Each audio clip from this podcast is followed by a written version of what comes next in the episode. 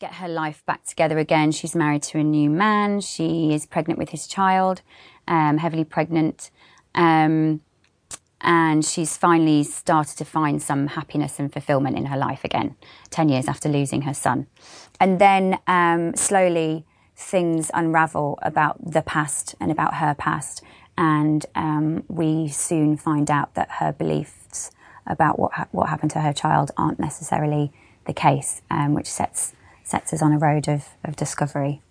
And is this the kind of book that you would choose to read, uh, crime thrillers? Yes, definitely. Um, I, I, two of my sort of recent favourite books have been, um, well, recent couple of years ago have been um, Apple Tree Yard and um, Girl on the Train, and I do think this is very much in that genre, very much. Um, this would be a book I would definitely pick up and probably, you know, get through the whole thing on a flight or something.